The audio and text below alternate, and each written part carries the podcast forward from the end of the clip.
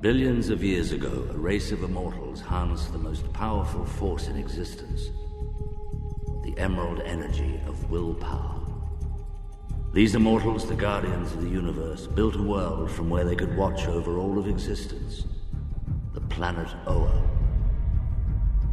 They divided the universe into 3,600 sectors. A ring powered by the energy of will was sent to every sector to select a recruit. In order to be chosen by the ring, it was said one must be without fear. Together, these 3,600 recruits formed the intergalactic peacekeepers known as the Green Lantern Corps.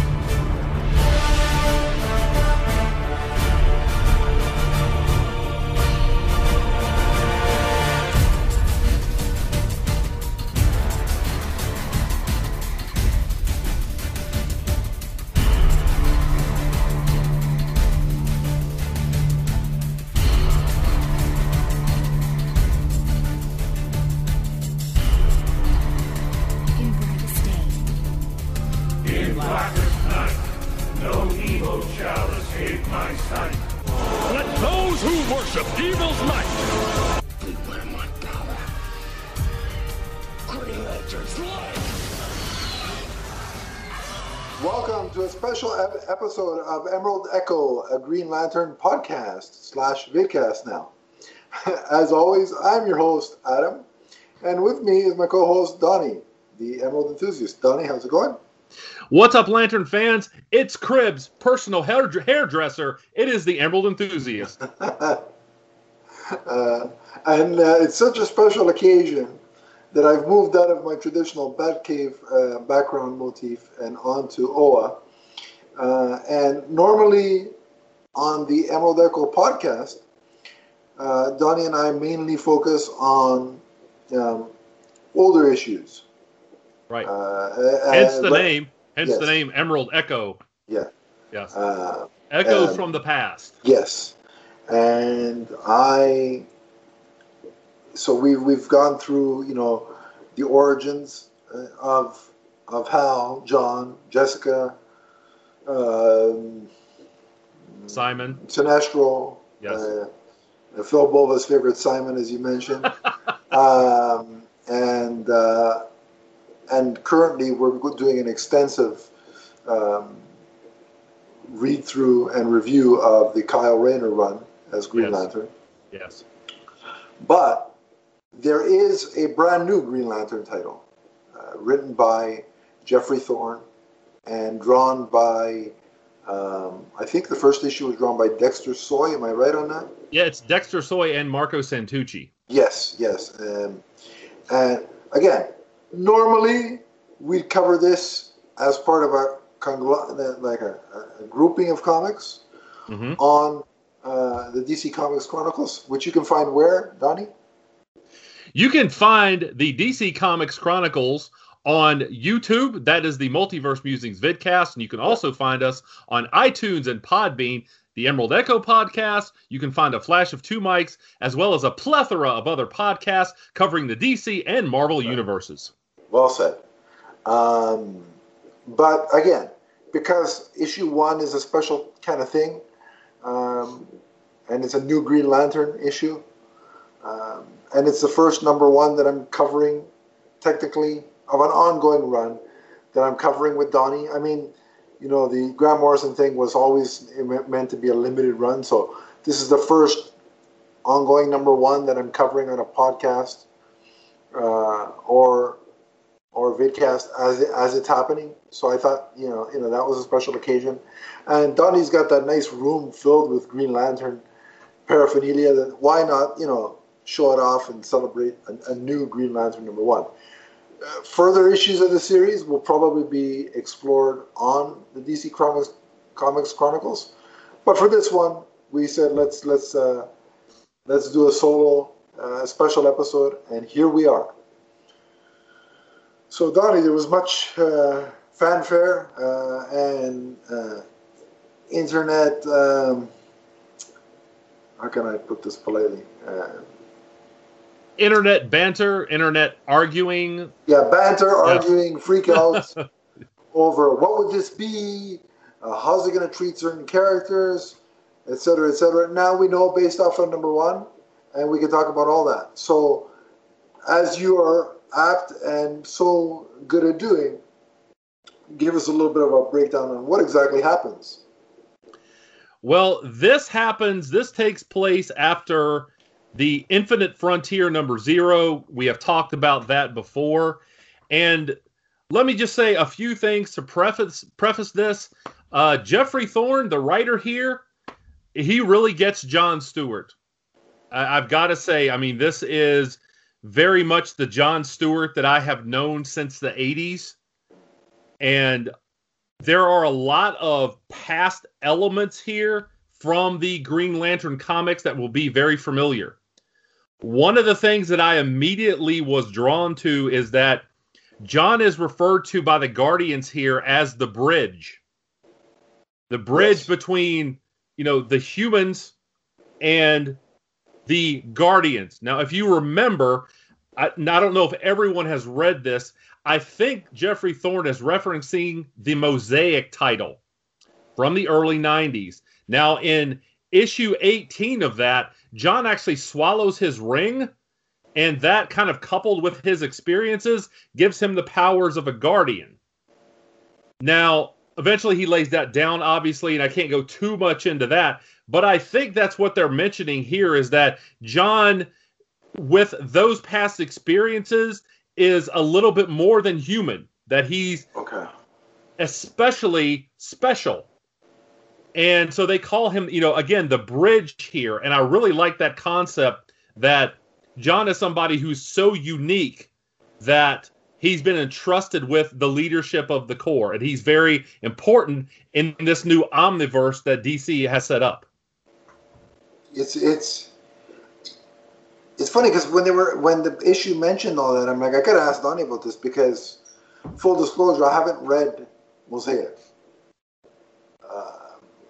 So I wouldn't have been necessarily aware of that. Um, so I was like, what, what exactly? When did that happen? Um, Yeah, So that was the I'm- early '90s. It is. I, I'll, I'll put this out there. I have to. It's difficult to find. Obviously, the the writer has been extremely controversial since then, and DC rarely mentions that. Uh, that's why I don't think if if Geoffrey Thorne had this in mind, I don't think he mentioned that by name. But it's also an important part of John Stewart's history. Okay. So it's hard to not touch on that. Yeah. Okay. Uh, now, was this uh, ju- just to give myself some kind of more clarification? Was the mosaic story slash book specifically focused on John, or was it? Yes, it was John basically being put in charge of this world with all these alien civilizations and like creating this harmonious um perfect world with all of these all of these various alien cultures. Okay. Okay. Cool. It makes the title makes sense. Yeah. Yeah. Um, so good. I'm glad I have some background on what the heck they were talking about when they Yeah. were calling John the the bridge. The bridge, Uh, yeah. Now, maybe I'm reading too much into that. Maybe just because of my extensive Green Lantern past, I'm looking at that and saying, uh, you know, maybe not. Maybe that was just Geoffrey Thorne's way of saying John is special. Yeah. Well, But maybe Geoff, maybe se- he seems to be a student of comics. I mean, he said in the past he owns between 30,000 and 50,000 comics. So well, the guy maybe knows Geoffrey Thorne will comment uh, below and, and tell, uh, clarify if he wants uh, what he I'm- was thinking. yeah, sure. So, uh, so uh, feel free to uh, to uh, let us know, uh, Geoff, if uh, if that's in fact what you were going for uh, or not uh, with that. Um, but another thing, another thing I'd like to touch on too is a lot of people saw the main cover to this and they thought that it was going to focus on Kelly Quintella, Yeah. the Teen Lantern. And Geoffrey Thorne does set up a very interesting side story with her, but this is not her story. Yeah. And so d- you don't need to worry about this kind of descending into just being about her. well, since you brought her up, Sure. I will say it was written very well. Um, you know, uh, her her kind of um, her demeanor, her attitude towards you know what was what all that's happening. it felt very true to how a teen, or in this case, given her age, preteen, the, the kind of attitude or and reaction they would have. I, I felt it felt very genuine. Um, Yes. And uh, I thought that John was was a focus, was the main focus, but I think Geoffrey Thorne does a great job of of sort of balancing, you know, the different lanterns that we see in this, and sort of giving them each sort of a bit of a spotlight. Yes. So I thought the pacing and the and the and things of that nature, in terms of which lantern and when to focus on them, was uh, was on point. I, I, I was really happy with that. Um, and then the whole thing with you know the Guardians hosting a um, This is the United Planets Conclave. Yes, so it's you know like the the the uh, state sort of uh, what they're what they're sort of meeting about is whether to have OA be part of the United uh, Nations of Planets, Yes. um, and Excuse me. uh, If did I say United United Planets Conclave? Yeah, I keep saying United Nations too. United Planets Conclave. Yes. yeah, yeah. So right, um, and I like that sort of that's a thing that they brought in from you know, that's something that Brian Michael Bendis was leaning heavily on in his Superman run and, and Legion of superheroes. But it makes sense that the Green Lanterns would be a part of this kind of thing, given their, you know, uh, Given their status, yeah. status in the, in the universe and being the police force of, you know, the, the, the space and, and things of that nature, and Yes. other other worlds and things of that nature. So it Right. seems very appropriate that they be here Right. and be and, and want to be a part of this uh, uh, conglomerate. Um, Right. uh, Well, that's actually the focal point of this book is Yeah. the United Planets actually have their own police force, and that's the United Planets Brigade. Yeah. And uh, we even see uh, one of the representatives here. Uh, that is Amira Collin. She's a. Thana- yeah, Yeah. she's a Thanagarian. Uh, she is a Jerkosaurus, by the way, to uh, Hal and John both. Uh, but she does she does turn up uh, to fight with the Green Lanterns when things go wrong.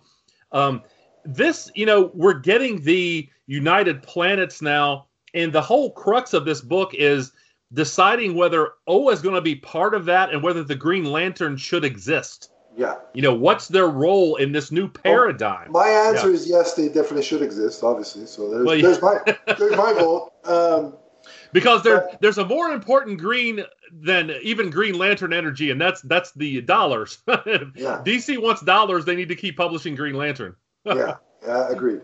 Um, um, are you gonna bust out into a million dollar man routine where you start saying everybody's got a price and laughing maniacally? Is that what you're gonna? Okay. I think that's very, that's very well done. Um, but no, yeah, it's funny because our our Thanagarian representative, that whole exchange between her and John and, and by extension Hal, Yeah. reminded me a lot of the early days of the Justice League animated series. Uh, because remember, at the beginning of that, John and, and Shayera's relationship and, and encounters were a little bit contentious. You know, they had you know, there was a little bit of a you know what I mean. yes, I do And, remember. and, and then and then they uh, you know through time that that relationship developed you know nicely, and over the course of, over the period of time, and, and so I, I got a feeling. You know, it, it, it gave me the as the kids would say, gave me the feels for for what I remember from the Justice League cartoon. Right. Uh, Well, and I'm I, I I do need to put in there though. A lot of people saw the early artwork for Amira, and they assumed that it was Shiera. well, yeah, it makes sense. Some people were disappointed, but Geoffrey Thorne has actually pointed out he's like, "Hold on, I think Shiera is going to be in this later on." yeah. So, So, I wonder. I wonder. Yeah, I mean, could they be setting up? You know, a bit of a relationship type of thing. he could. Uh, although obviously, you know, there's one point is- here where, uh, you know, both. Uh, it's actually Hal's energy project energy projection. It's not actually Hal on Yeah. Oa. Uh, Yeah. we see that he's back on Earth, but he and Which John have a tool for social distancing. I might, I might add. Yeah, exactly. See, they're you know they are controlling COVID on Oa. So, but uh, it's funny because you know Hal puts his head down after they talk to her, and he's like Thanagarians, and. John's like every single one of them, and I'm like, well, you might like one in the future. I'm just guessing. yeah, yeah. So I'm not going to be shipping anything yet, just yet, because uh, again, we'll see if uh, we'll see if Shaira comes into play, uh, or or if maybe he develops feelings for this, as you called her, a Jerkosaurus. Um, not not to be confused with Luchasaurus, which is a wrestler, but different. Right. Anyway, but we'll see if there's any relationship uh, shenanigans that eventually develop. But for now, uh, it just brought back some callbacks to uh, to um, to the animated series and the relationship in Justice League. Now, I, you know, one of the big sort of concerns that was being bandied about. Um, you know, when the early previews and information started coming out about this book was, oh, you know, some of the naysayers, well, Geoffrey Thorne is going to abandon, you know, everything that has been set up over the last, what can we say, a decade and a half, two decades now, and Mhm. and and you know all that all that BS about oh he doesn't like um, he doesn't like um, Hal and all that mumbo jumbo. Clearly, two things. He, I, I thought he, he he wrote Hal very much in a manner that to me seems like Hal being Hal, Mhm. Doing how things. I, I mean, Yeah. there wasn't anything awkward. Uh, he didn't make him. He didn't make him a Brooklyn brawler, jobber type of character. You know, uh, he's not the Brooklyn brawler of Oa. So again, I and that's no disrespect to the Brooklyn brawler. There's a place for jobbers in the wrestling industry, but that's neither here nor there. Um, but you know what I mean. Um, And by the way, all those rumors about the Red Lanterns torturing Hal to death and killing him did yet. not happen. Yeah, that was it ri- didn't- that was ridiculous. didn't happen yet, and I don't know. Again, I don't know where these people get this thing. Again, if we're gonna go digging up, you know, a year, two year old tweets, like really, somebody can, as a fan, he's allowed to like or dislike whoever he wants. That him being a professional writer, that doesn't necessarily mean it's going to affect his the way he writes a certain character. So let's. We, we all have our likes and our dislikes, and he said, "I can write Hal Jordan while not being a particular fan of his." yeah, And, exactly. I'll, and I'll believe him. Yeah. For those of you who don't know, Geoffrey Thorne has been around in entertainment for a long, long time. yeah, He knows how to tell a story. So he's not. Uh, he's not some. Uh, you know. You know. Uh, you know, wet. What is the? What was the saying? Wet behind the ears when you're when you're fresh out of. When you're new to something, isn't that? Isn't Right. that a, I don't know. I don't know all the saying. exactly. He Yeah. he's no he's no poozer. He's a veteran. You know? Yeah, that's right. Exactly. exactly. Exactly. Believe Uh, it or not, I actually found a video of him singing a Christmas carol too. That was awesome. Well, I mean, maybe, maybe in the future when we do a Christmas episode, if everyone wants to come on and sing a Christmas carol, uh, by all means, we'll have a Green Lantern Christmas and we'll cook a a special special episode. But as a reader that came on board, really, like as I, as I told you, I came on board full stop in in uh, just prior to Rebirth. Green Lantern Okay. Okay. uh, and my experience with Kyle started in, with the trades.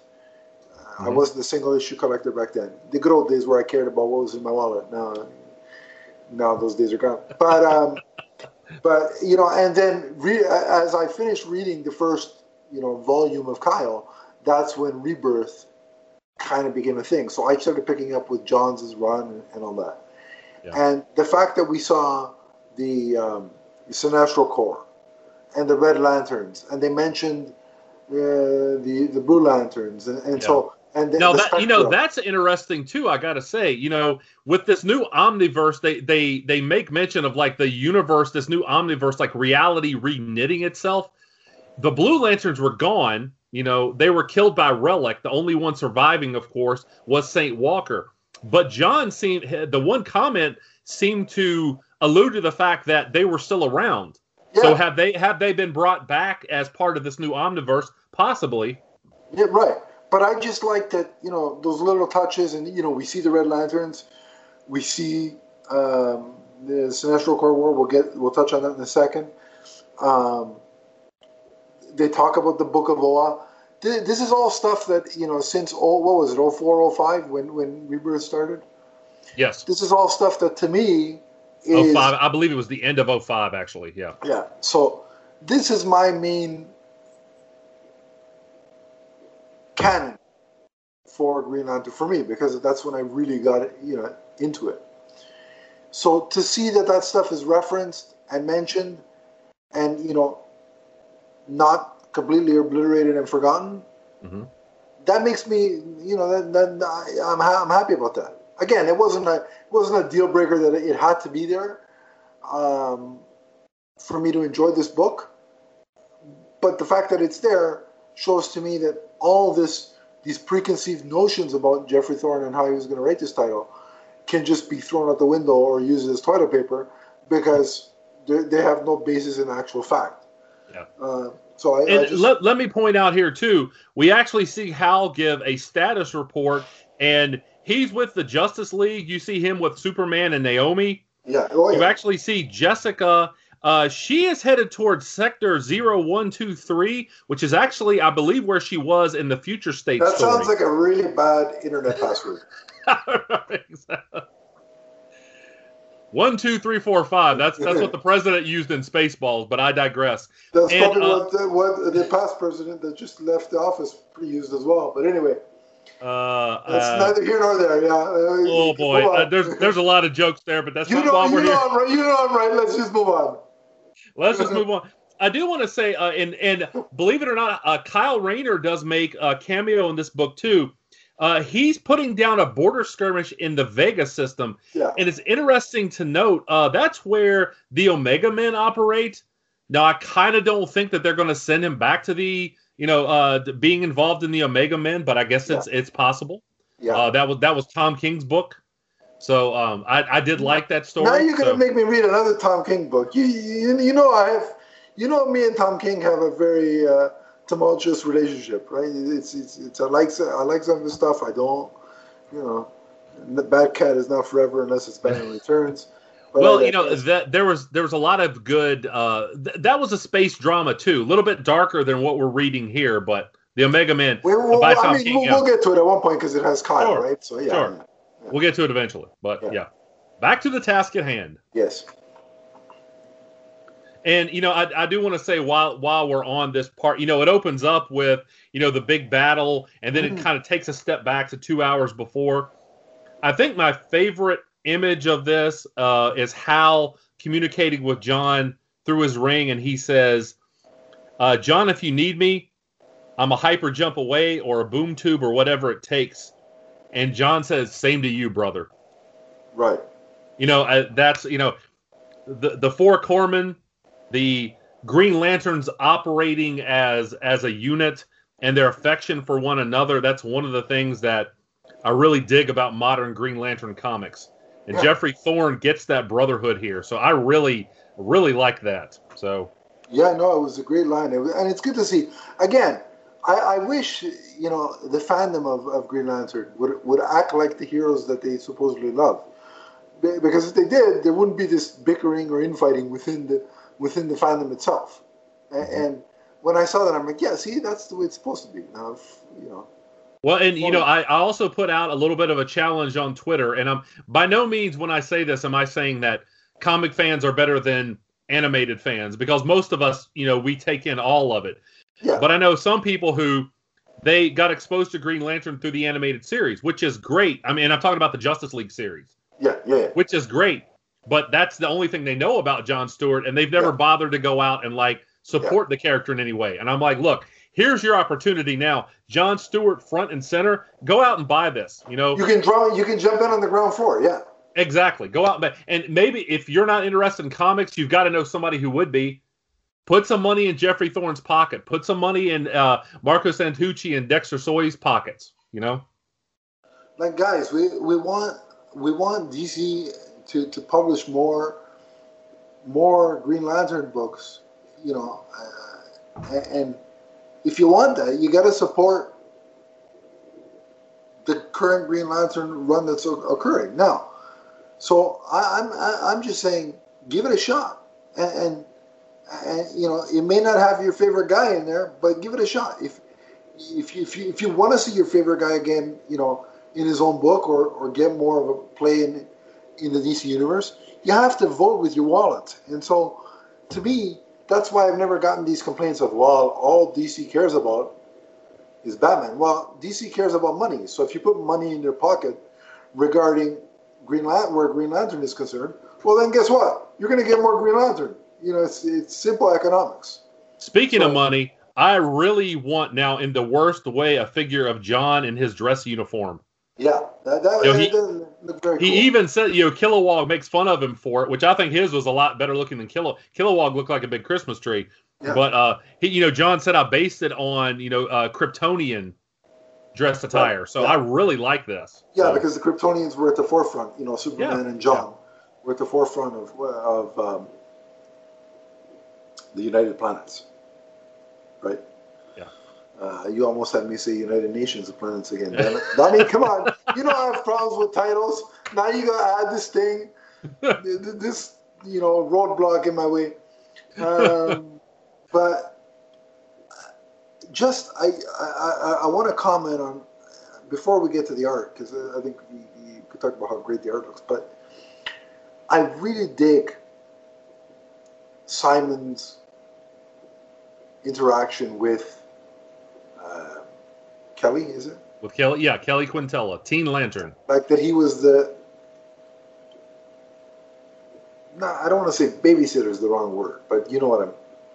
Well, he was kind of looking after her. For those Yeah. of you who don't know, the Guardians are they're kind of putting her through her paces, trying to understand the gauntlet, which we do get confirmation that it's not Krona's Gauntlet. Right. It's also not Oan in Origin, Yeah. not connected to the central power battery. So it's very interesting. That's kind of the mystery that Geoffrey Thorne sets up for the gauntlet here. And the Guardians want it off of her. They want to dissect it. They want to study it. And she's having none of it. right. And so Simon is that you know Jonathan uh, Jonathan John is trying to calm them Jonathan Stewart, you're getting really professional now with that. and, and and so yeah Simon is he's kind of hanging out with Kelly. You see them go get a snack and uh, they do have a lot of pleasant interactions there. I kind of like that friendship that seems to It's be kind of like a like a almost. I could see it developing into like a, a Big Brother type of scenario. sure. And it makes sense that they would pair him up with her or, or her up with him. Because, relatively speaking, he's still a, you know, newer Green Lantern, right?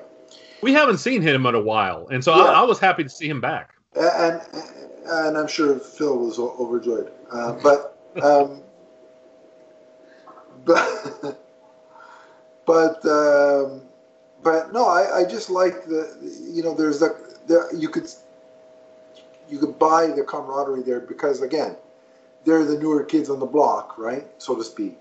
Yeah. And um, it's funny because when she starts freaking out because they try to take the gauntlet and she throws like a tantrum, Yes, you know.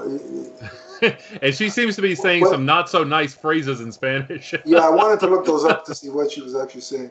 Uh, Yeah, but- uh, well, one of them I believe was you know you will not take my gauntlet. Um, yeah, I, I don't think she actually curses, but yeah, right.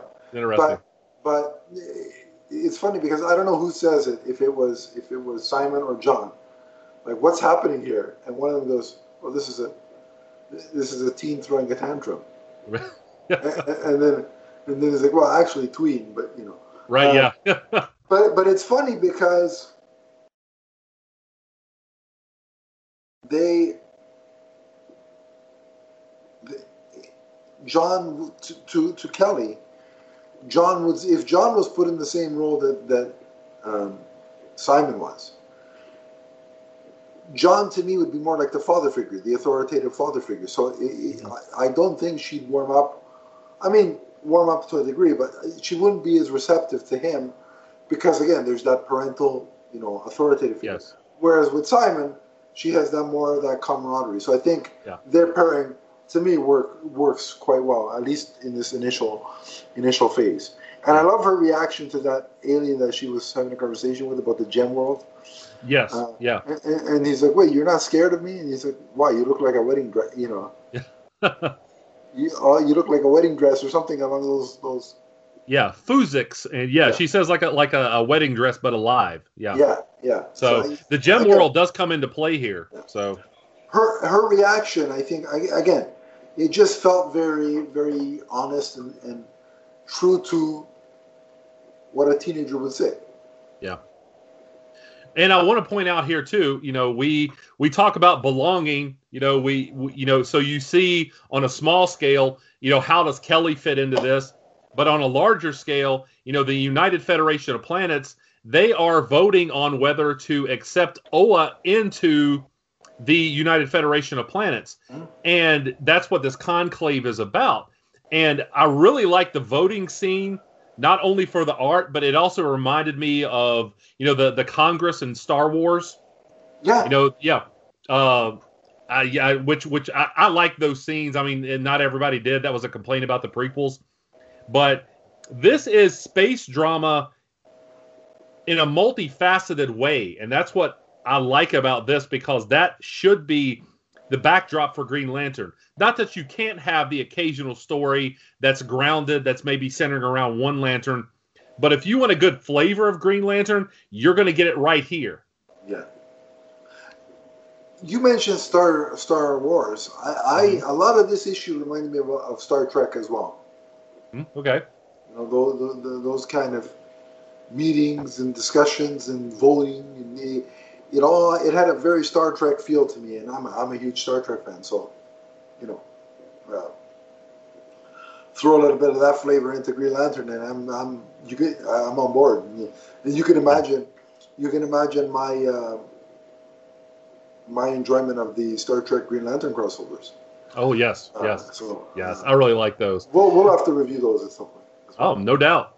But we see here that not everyone wants Oa in the Federation. We see that the Daxamites, surprise, surprise, you know, they're xenophobic, that they don't, they vote down on Oa. And we also see that, surprise, surprise again, Sinestro and New Korugar, they vote to deny Oa entrance into I'll the tell you, Federation. I, sh- I fell out of my seat when when he gave that vote. I was so shocked.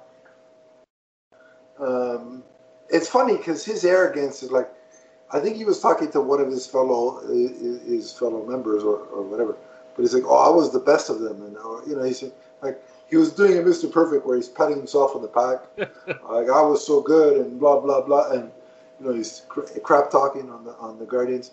Now, one of the things I want to mention about the Guardians,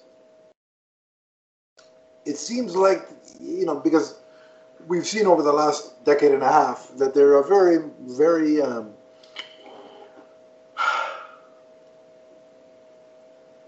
what's the word I'm looking for? They they they, they they're very controlling. hmm You know, they're very they can be very duplicitous. Uh, you know, they Well, have and, and some of those mistakes, you know, when they're talking at the end there, Yeah. the the male guardian, and I don't think the guardians are actually ever named. If no, if I I- if I did miss a name here, but um, but the male guardian even acknowledges some of the the past mistakes of the guardians. Now, are we talking about the massacre of Sector Six Six Six? Are we talking about you know the the rise of the Third Army? I, I'm not sure if that is in play here, if that's what Thorne is referencing. right. But those are some of the things where you can go back and look and see that the guardians haven't always been benevolent. Right. So But but but I get a sense that they've learned from their mistakes, right? Like the way he was talking, the way that uh, that guardian was talking. It seems Mhm. like they've they realized that. Look, we've done some you know shady crap back in the day. We Yeah. realize that was a mistake. We just want to be unified and want to be part of you know part of a better a better way forward. So. There and, and again, you, you growth. mentioned this the Sinestro Corps here. You know, I, I you know I mentioned I made a joke at the top of the program about you know being Kryb's hairdresser, and you see Kryb here, you see Mace, you see Lyssa Drak, and uh, again in their their dress Sinestro Corps uniforms, which I like by the way. Not everybody did, but uh, yeah, quite a few characters here that we haven't seen in a while, um, and you know that I welcome back. So Yeah, yeah. and then there was an attack. Yes, there was an attack. So, spoilers, you know, the lanterns get voted in, hmm and then just as there's some form of celebration, we get an attack.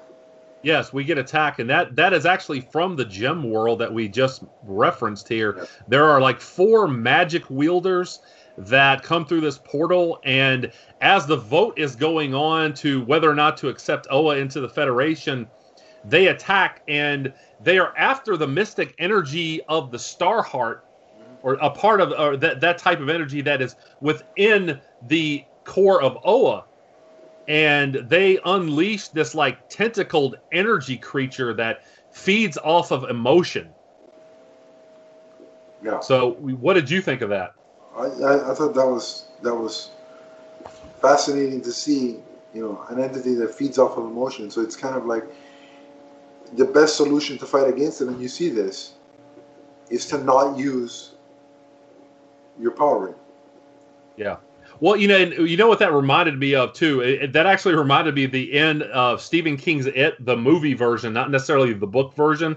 Um, at the end of that, where they depower Pennywise by no longer fearing him. What they, what John does here, you see John tell all the lanterns to kind of power down, and that gives this this beast has nothing to feed off of. Yeah. So he he's able to outthink the situation Yeah. again. And it goes back to something that, that, that Geoffrey Thorne was playing with in fu- the future state stuff, where it's like the lanterns are more than just a ring. Mhm. You know. And John even says that. He said, you know, we're we're we're not we're not just the rings.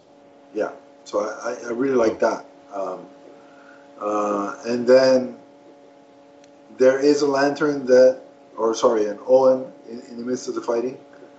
Uh, one of the Guardians gets uh, gunned down, and that's how we end off the issue. Uh, Well, but and a, a couple things I want to say there too. Um, again, spoilers. You know, if, if you don't want at this point, you probably shouldn't be watching or, or listening if Yeah. if you're concerned about spoilers. But um, I couldn't help but notice that the arrow that was fired at that guardian was yellow, Yeah. and Sinestro seemed to be kind of smirking. And I'm like, you okay, yeah, I'm like, okay, what, what, you know, this, it definitely wasn't related to the attack because we, we saw that the outside attack, or at least I don't think so, that the, you know, the magic wielders, they were angry at the Guardians because, of course, the Guardians, mil- yeah, uh, millions of years ago, you know, they gathered all this like uh, magical energy and and into this orb that was the Star Heart, and so they were magic wielders, and so they were angry at you know the Guardians kind of you know taking all the magic away from them. What happens after that? Uh, I you know is that connected or not? I'm not sure. So Yeah, well, you're right. It's it's intriguing that the arrow was yellow. Yeah. And yeah, I mean, Sinestro taking pleasure out of that wouldn't, doesn't shock me. Yeah. But it, it, does he have a deeper involvement in it? That's the question. I mean, the assailant does say free the heart, but I'm like, this seems, you know, he seems a lot different than the magic wielders. And I'm like, okay, is this someone else behind him? yeah. Or is this simply part of the original plan? I don't Right. know. Well, So- we're gonna have to we're gonna have to uh, wait and see. Um, But but it definitely a cool cliffhanger, and kind of a shock in the way that it ended because you know it seemed like they had the situation handled. I'm like, oh, good, they got voted in, and it's gonna end up on a positive note. But then again, Geoffrey Thorne did say, you know, people were gonna die uh, in this in this run. So Yeah. he certainly lived up to uh, to that uh, promise. Um, but yeah, a good good good shock value, I'd say, for that ending. Mhm. Uh, let's comment a little bit on the art. What what were some of your favorite favorite uh, pages? Well, obviously, you know, I talked about the dress uniform that John had on. I really like that. Uh, I like, uh, again, I like the way Simon was drawn and colored. I like that uh, his uniform. You see, kind of the the it's kind of trimmed in energy. The green sections. I really like that. Um, you know, the projection of Hal you know, you could definitely tell that he wasn't there. Yeah. Uh, I like how that was drawn. And yeah, there's you know there was a lot to like here. There's a lot of complicated space backdrops, and again, that's why Yeah. you read Green Lantern. You know, you want that. So, yeah. Yeah, what what were some of your Green- favorites? I don't read Green Lantern to, to spend time in Hal's kitchen. Uh, that's for sure. Uh, Well, he and Kyle's- Green Arrow or- had some interesting Kyle- kitchen- Or yeah. Kyle's refrigerator. Oh well, yeah. Uh, that's whoo. That's uh, That's gonna cause some problems, I'm sure. The- yeah. That's uh, I'm yeah. sure Kyle's- we get, I'll be getting hate mail. Yeah. Um, come on, I had to. We just. We, it's in an episode being written, being edited. I had to. I had to reference it. Yeah. Well, and you know, also too, the magic wielders from the gem world. That that was also Yeah. uh, really uh, very nicely colored, very nicely drawn. So Yeah. For me, uh, I, I I did like the ceremonial. You know the the pages where it shows the lanterns in the ceremonial garb. Uh, I dug that. Um, I also the, like. Go ahead, sir. the opening page where it's like you know it opens on a big seeming battle sequence. You you know, there's that page where it's like where John tells uh, Simon, "Watch your six. and you see Yeah. them like back to back, and they're, they're fighting together. I, I I really dug that. Um, I also like to pay. I gotta say, when they're having the vote, you get to see uh, pay fell from a worm's eye view, and I, I thought that was a really interesting uh, perspective there because it gives you, you know, kind of the the illusion of her floating. I thought that was Yeah. really cool. Yeah. So I dug it, and um, the, the, the sort of the the Hal hologram construct to show that he was Mhm. not actually there. Like it really sells the point that okay, he's in the scene, but he's not physically present. mhm. Um, and uh, you got to use the right amount, the right shading and texture of green to sell that. Otherwise, very much so. Yeah. Otherwise, it could look like like like he was there. So, so that's why you got to point. Yeah, it kind of just wreathed in green, and that's not what happened. So here's And- the. Uh, this is the main book. Yeah. This is the one why I think you know everybody was saying, "Oh, it's going to be all all right, about Donnie. Keli." Let's now fess up now, Donnie. How many covers did you get? Come on. I'm still looking for the third one, and I was just I, well, I was just getting ready to say this is my favorite. This is one of the variants. I don't have the uh, the other variant yet. That's the really rare one, but uh, I am going to be looking for that this weekend. That's So- that's Bryan Hitch, right? Yeah. Th- um, is this the Hitch cover? I'm not sure. Yeah. But this is my favorite cover of. This is even uh, more favorite than the the other variant. So It's badass. I love it. yeah. Oh man. Um, no, and the other the Look other at look at all these lanterns in the background. No, that's great. It's it's. Come on, that's your computer background, Donnie. You, you know that. I know that behind that computer screen is that image. Um, but um, If you're tuning in for the first time, he's talking about all of my collectibles here. So yeah, which Yeah. I'm gonna let's be honest, half of those I'm gonna steal at some point. This is this is my central power battery. So. it's a foregone conclusion. Half of those I'm stealing. Um, but no, I and I also liked the like I said, it, it was a quieter image of John, the the hologram of Hal, and the Thanagarian uh, representative of the brigade from for, of the United Pilots. yes. just flying together, having a conversation. That quiet image with the three of them, though, it just it was, like was so detailed, so beautiful. Um, but yeah, every battle sequence. This this was just a, like there's so many. It's so hard to single out a specific page because they were all so good. Mhm. Like when you have a the, the the two kind of top tier artists that we have working on this book, it's so hard to single out just one page. So uh, and yeah, I I Well, you know what I know. what I have to say too. A lot of the background's very important because again, when the when the idea of this is this conclave to kind of decide how the new political system is going to work within the omniverse, it's very important to show all these alien races in the background. And there was a lot of very complicated, very um, greatly populated panels and it gave you that perfect, you know, vibe of this is something massive that is happening. And it was nice to see like a political thing, albeit fictional, a Mhm. political uh, discussion happening, where none of the main, uh, you know, proponents are are talking about fake news and, and, and you know any mumbo jumbo like that. So it was kind of it was kind of nice. I'm like, okay, Well, like I said, we did have our own Jerkosaurus, though. Like I said, she was uh, Gary. Yeah, she was. Yeah, but she yeah. was nowhere near as bad as some real life politicians that Well, we've, yeah, that's yeah, that's that's we've encountered over yeah. the last four years. So yeah. Um, However, again, I gotta say, when the chips were down, she was there fighting with John. So yeah, she did what she needed to do, and, and hey, uh, we'll see. Like I said, I don't think we've seen the last of, of her or or possibly Shayera, as as Geoffrey has alluded to. But And, you know, and and I've said too, you know, uh, Keli Quintela is one of the few characters in the Green Lantern mythos that I'm not sold on yet. I like this idea though that there's a mystery with the Gauntlet. Hopefully, he develops her in such a way to make her, you know, I, hopefully in a year I'll look back on this and I'll say, yeah, I like her here. I like the fact that she's and. I, I like the fact that she's in training, and it's not yes. it's not following the Arrow syndrome where it, everybody's a Roy Harper after two after two training sessions with Oliver. Right, man, can he wield that air bow and arrow like you know? Yeah. Uh, so I'm glad that yes, she has this gauntlet, but she's no superstar. She's not an expert. You know. Yeah, she does hold her own. She does hold her own in one panel, but Geoffrey Thorne has said he's like, I don't write genius characters. She's not coming in here and showing all the adults how it's done. Yeah. So I, I think that I, I really appreciate what he's done so far with her. So Yeah. Yeah. Yeah. Um, so that, So- that's your task, Geoffrey Thorne. Is you know make make me like this character. So yeah. Right. I'm, I'm sure he's going to work extra hard just on that, just for you, Donnie.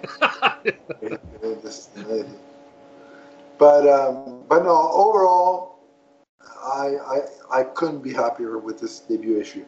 Yeah.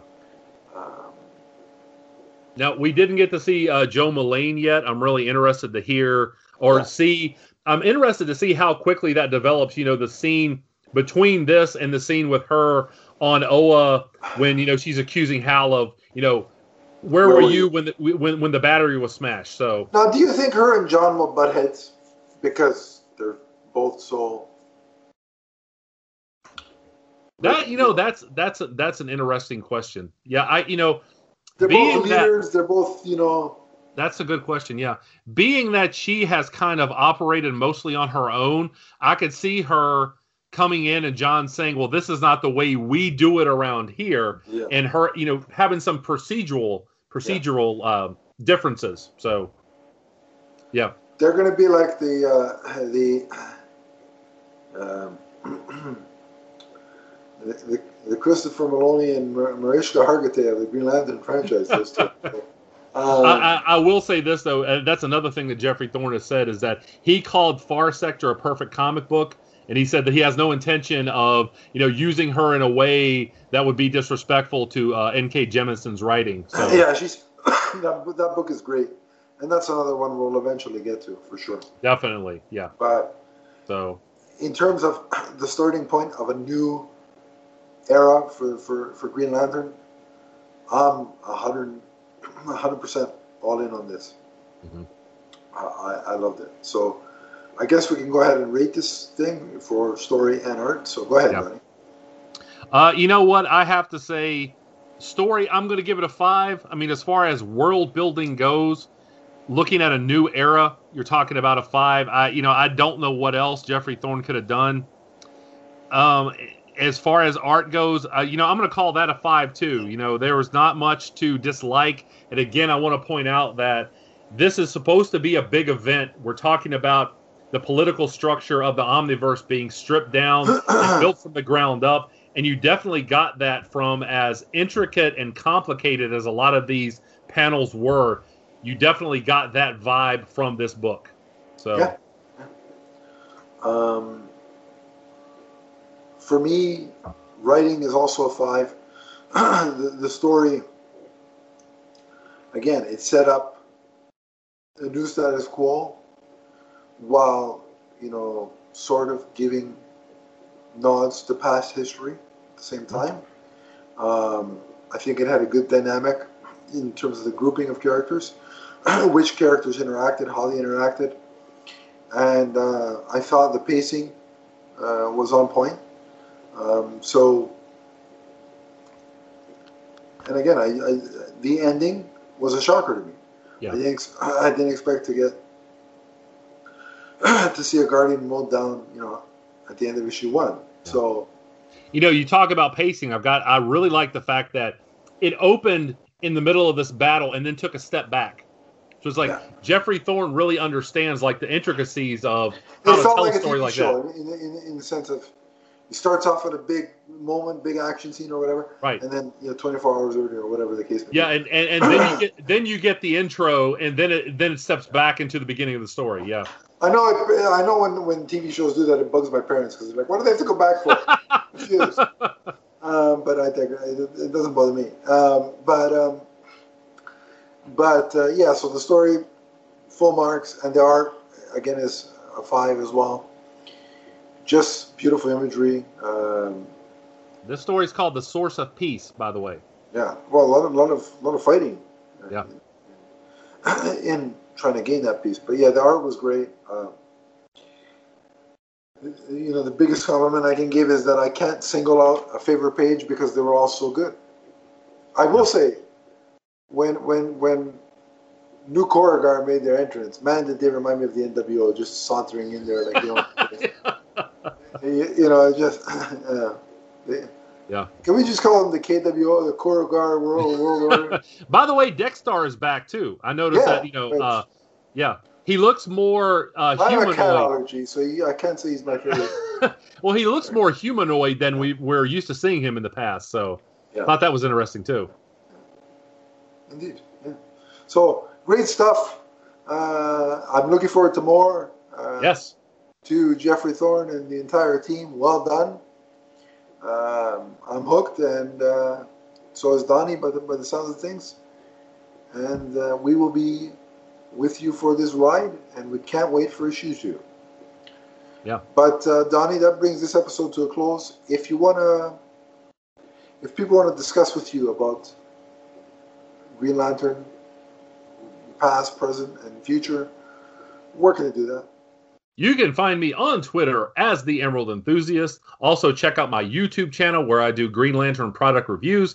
Let's talk comics. Let's talk Green Lantern. Awesome.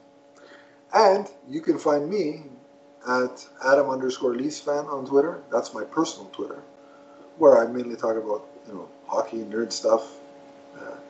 If you want just the show Twitter, where you'll see links to these episodes, I'll talk to you on there as well if somebody asks me a question or makes a comment. It's at MMNPDC. We have a Facebook page, which will probably be be- below in the, in the YouTube description. Click on that. Ask for permission to join the group. I'll add you, and we can continue the conversation there. But until next time, remember that the Green Lanterns do belong, and they are forever. From the first conclave of the United Planets to the last. So long, everybody. so long, everyone.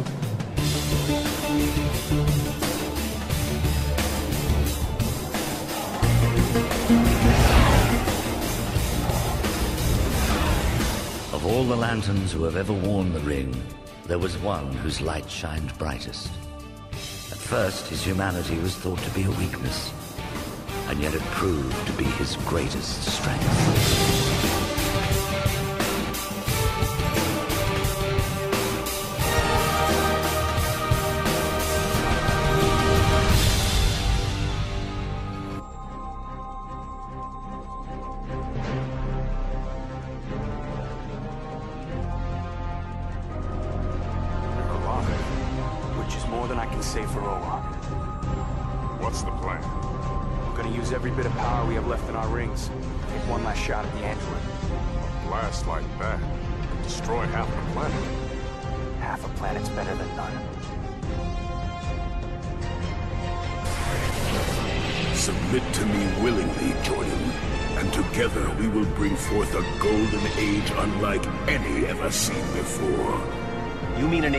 Servitude, where every individual is just an extension of your mind?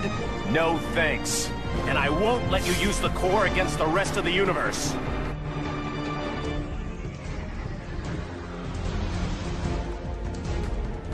What's the matter? I just learned the thing this morning.